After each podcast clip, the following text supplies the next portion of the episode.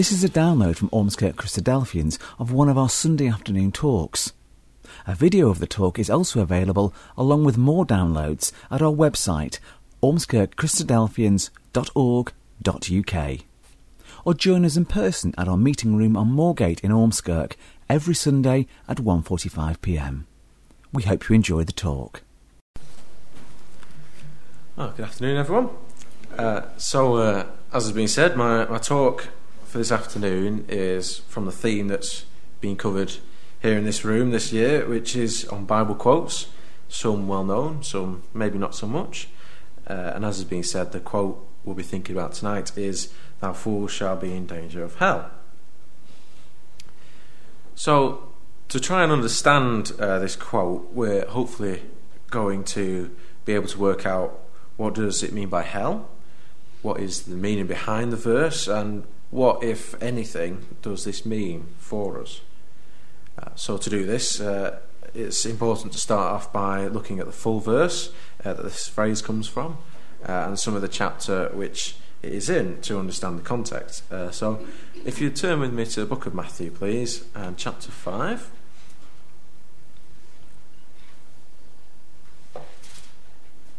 I know we've had this read, so I'll just read uh, up to the, the part that we're looking at. If we start at verse 21, though. Ye have heard that it was said by them of old time, Thou shalt not kill, and whosoever shall kill shall be in danger of the judgment. But I say unto you that whosoever is angry with his brother without a cause shall be in danger of the judgment. And whosoever shall say to his brother, Raca, shall be in danger of the council. But whosoever shall say, Thou fool, shall be in danger of hell fire.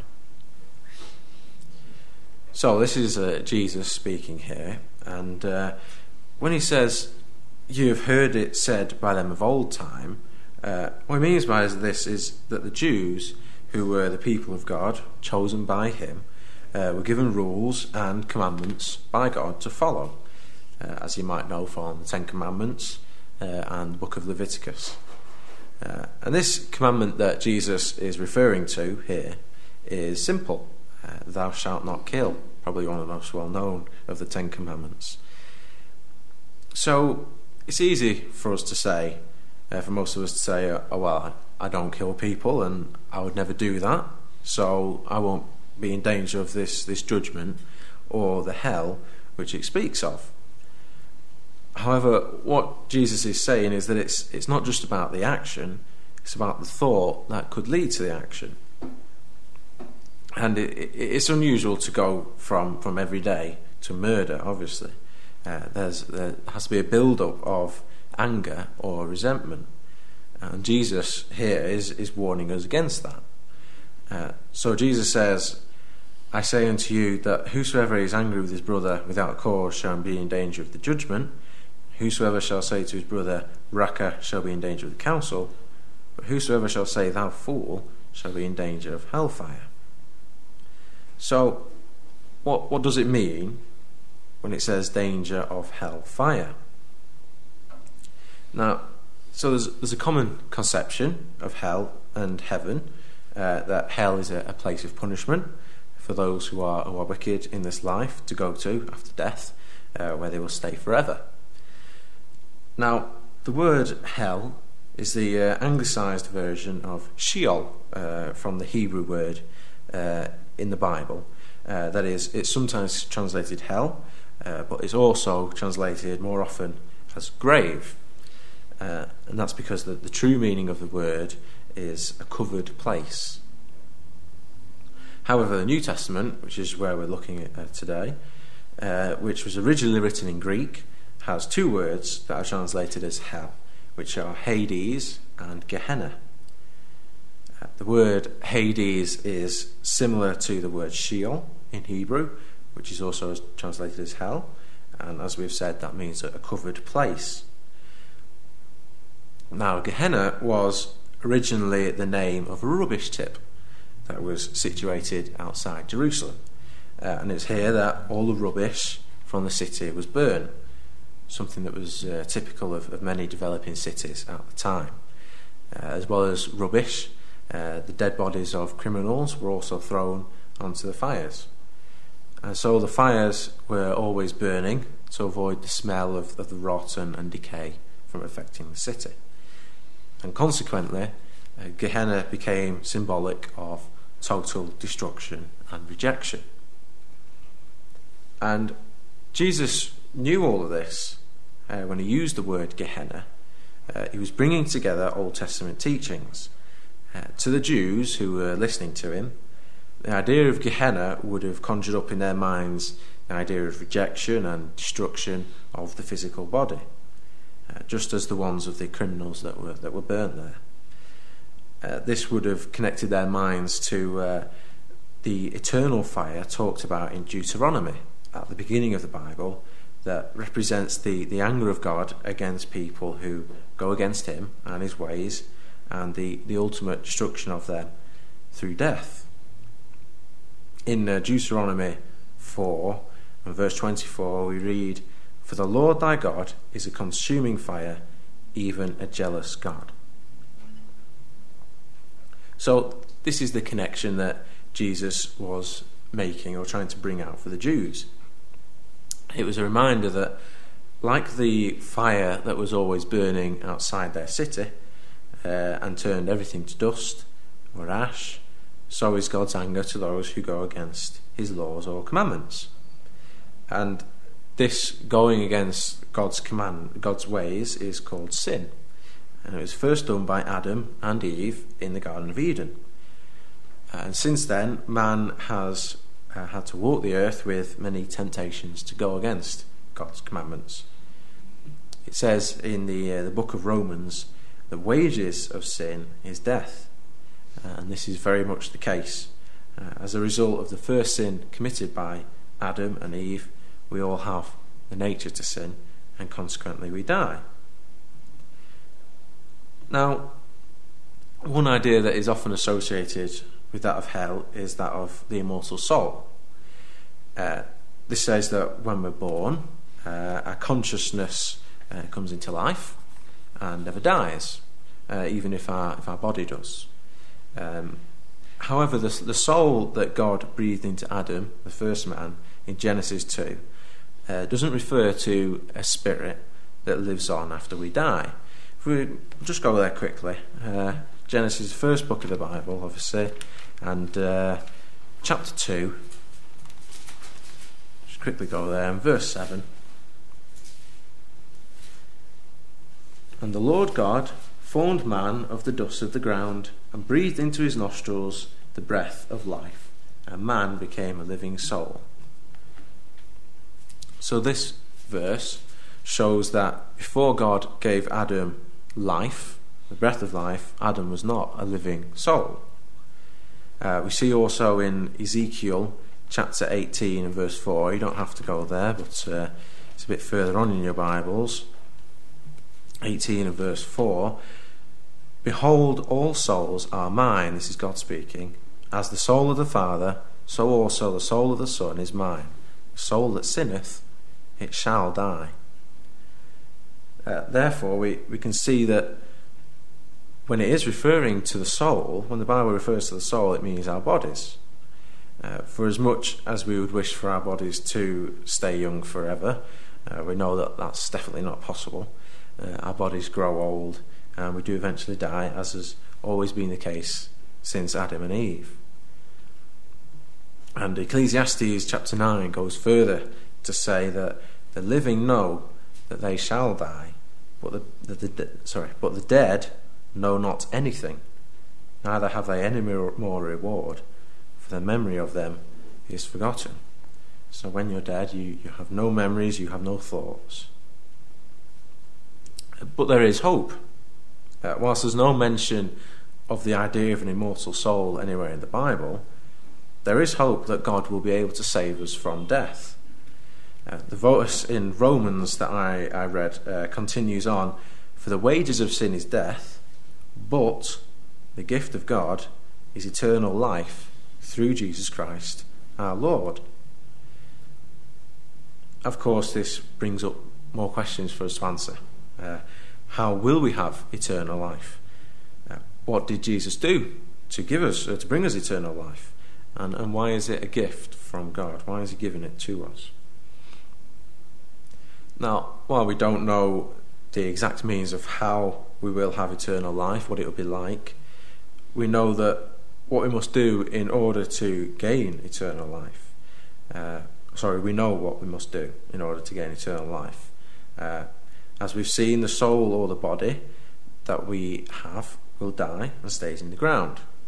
Uh, however, as Christadelphians, we uh, and believers of the Bible, we do not uh, view this death as final. Uh, we believe in a hope of resurrection, which is being raised from the dead.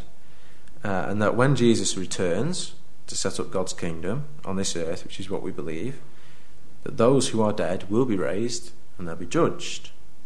And hopefully, if they're judged right, will live in that kingdom with Jesus.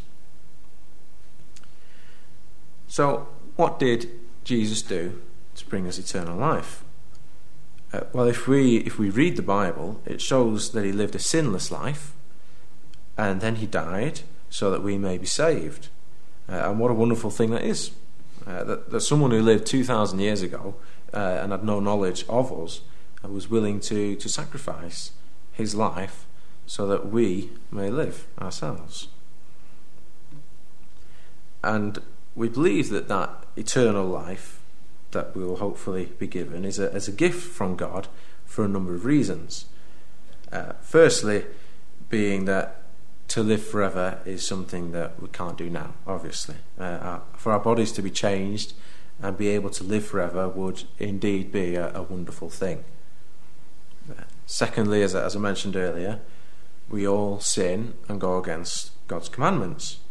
Uh, and it's a result of this that we die. Uh, but God, out of, out of His loving kindness and His mercy, is able to forgive all our sins uh, and put them away as though they never happened. We read in Isaiah chapter 38, verse 17 Behold, for peace I had great bitterness, but thou hast in love to my soul delivered it from the pit of corruption, for thou hast cast all sins behind thy back. So, as Christadelphians, we don't believe that when you die, you go to a place of torment. Instead, we believe that once you're dead, that is it, uh, until the day when Jesus will return to this earth to set up God's kingdom. Now, uh, Peter, a disciple of Jesus, one of these twelve disciples, who saw him crucified and then raised again from the dead, spoke of this hope of resurrection in Acts and chapter 2. If you'll uh, turn with me there, please. Acts is in the New Testament. You have the, uh, the Gospels of Matthew, Mark, Luke, and John. And then Acts is the next book. So, Acts and chapter 2. And we'll look at verse 24.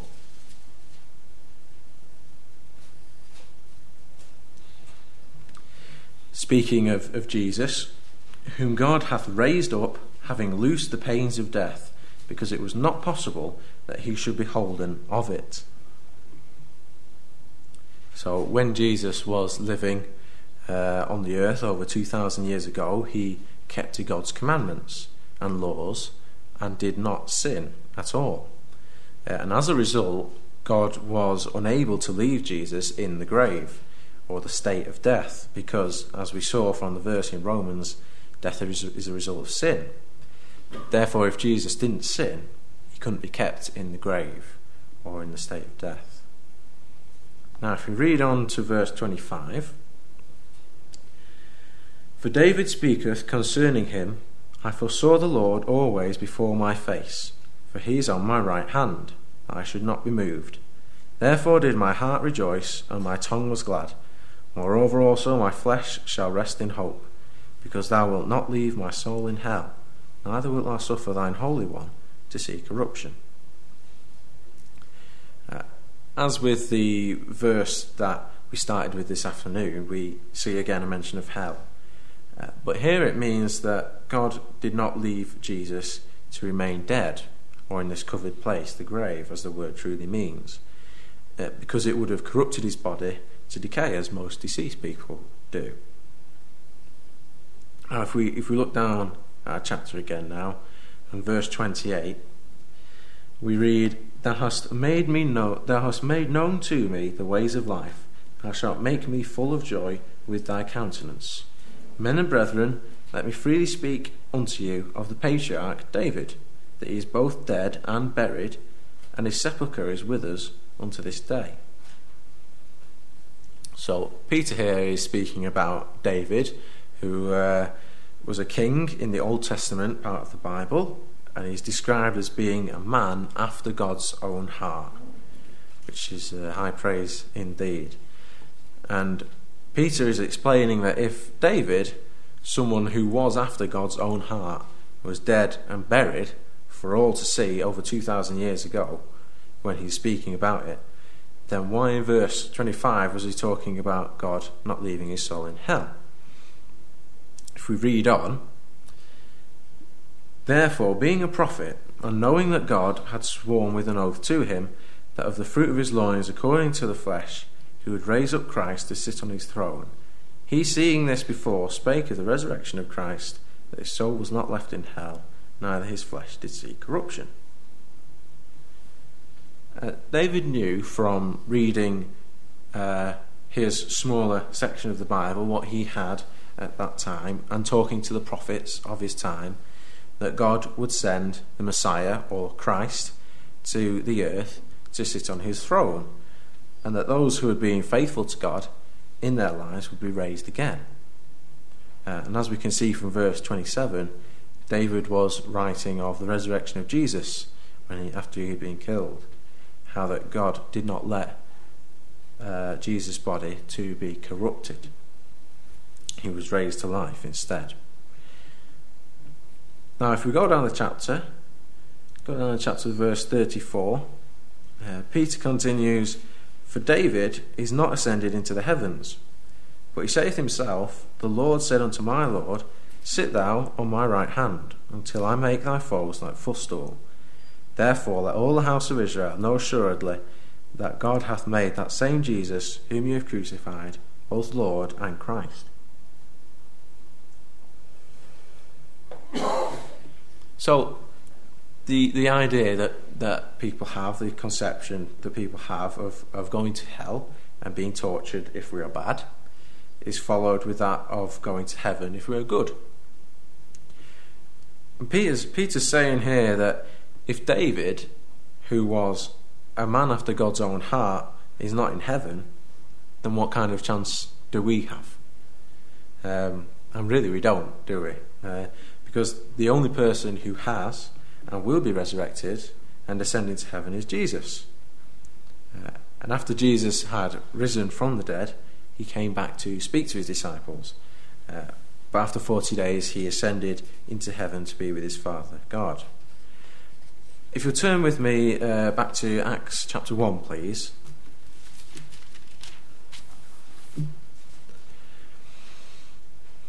Acts chapter 1. And we'll read uh, verses 9 to 11. And when he had spoken these things, while they beheld, he was taken up, and a cloud received him out of their sight, speaking of Jesus. And while they looked steadfastly toward heaven as he went up, behold, two men stood by them in white apparel, which also said, Ye men of Galilee, why stand ye gazing up into heaven? This same Jesus, which is taken up from you into heaven, shall so come in like manner as you've seen him go into heaven. So we can see here we're, we're told in these verses in Acts that Jesus will return to the earth as he went up. He will return from heaven to fulfill God's promises that he would set up a kingdom on earth. A kingdom that would be better than the state of the world at the moment. And so instead of uh, focusing on being good or bad so that we avoid hell, we are to focus on the hope of resurrection that Peter has been talking about to the Jews in Acts chapter 2, a much better and surer hope. This kingdom will be a, wonderful place to be in. Uh, if you'll turn with me to uh, Isaiah, please.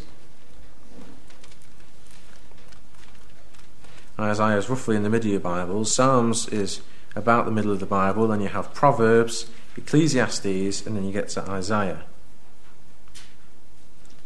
Uh, Isaiah 65 and verses 21 to 25 tell us what this kingdom on earth is going to be like. Verses, verse 21 And they shall build houses and inhabit them, and they shall plant vineyards and eat the fruit of them. They shall not build and another inhabit, they shall not plant and another eat. For as the days of a tree are the days of my people, and mine elect shall long enjoy the work of their hands. They shall not labour in vain, nor bring forth for trouble for they are the seed of the blessed of the Lord, and their offspring with them. And it shall come to pass that before they call, I will answer, and while they are yet speaking, I will hear. The wolf and the lamb shall feed together, and the lion shall eat straw like the bullock, and dust shall be the serpent's meat. They shall not hurt nor destroy in all my holy mountain, saith the Lord. So, this is it's nothing like anything that exists on earth at the minute, is it? And it won't exist until Jesus comes back to set up God's kingdom on earth. So, we've seen that the idea of, of hellfire does not equate to the popular conception of hell as a place of punishment for the wicked, uh, but instead was reminding the Jews of God's anger when they disobeyed Him, and they, they had a physical reminder of the ever burning fire outside their city. So, the real meaning behind these verses back in Matthew is part of a bigger picture. Uh, when Jesus was speaking to the people, he was trying to teach them about control, uh, their thoughts, and their attitudes. Uh, this verse here is about controlling your words. Uh, the words that we can speak have such a big impact on our lives, much more than we think. Uh, people can brood on them for, for days afterwards, and it can then cause them to hate the person who said it to them. And he's, exa- he's, he's advising us to all to, to make peace with each other and not be quick to anger, uh, and was instead helping the people to focus on gaining eternal life in God's kingdom. So, how can we gain this, this eternal life? Uh, well, we need to learn and understand what God says by reading His Word, the Bible. Uh, we, as Christadelphians, read the Bible regularly because we believe its claim to be the Word of God. Uh, we understand that it is the way God has chosen to reveal Himself to anyone who will read it. We find in its pages the best guide to happiness now uh, and future life in God's kingdom. And it also contains remarkable prophecies which not only show it is God's word, but tell us that the return of Jesus is near. And we also try to follow the example and teaching of Jesus by putting God first in our lives, by recognizing our dependence on Him uh, and our need for His forgiveness, uh, seeking to love our neighbours as Jesus taught, and telling others the good news about Him. Uh, and this isn't always easy to follow. Uh, but the Bible is full of uh, encouragement for us. Uh, and in Psalm 31, verse 24, it says, To be of a good courage, and He, God, shall strengthen your heart, all you who hope in the Lord. There is, is much more to be gained by reading the Word of God and following what it has to say. Uh, and in order to get your place in the kingdom of God on earth, it is important to, to read your Bible and see what God has to say for yourself. Uh, the answer is clear and it's written in this book. Thank you. We hope you enjoyed that talk. For more downloads, videos, information about what we believe, and details of our meeting times, go to our website, ormskirkchristadelphians.org.uk.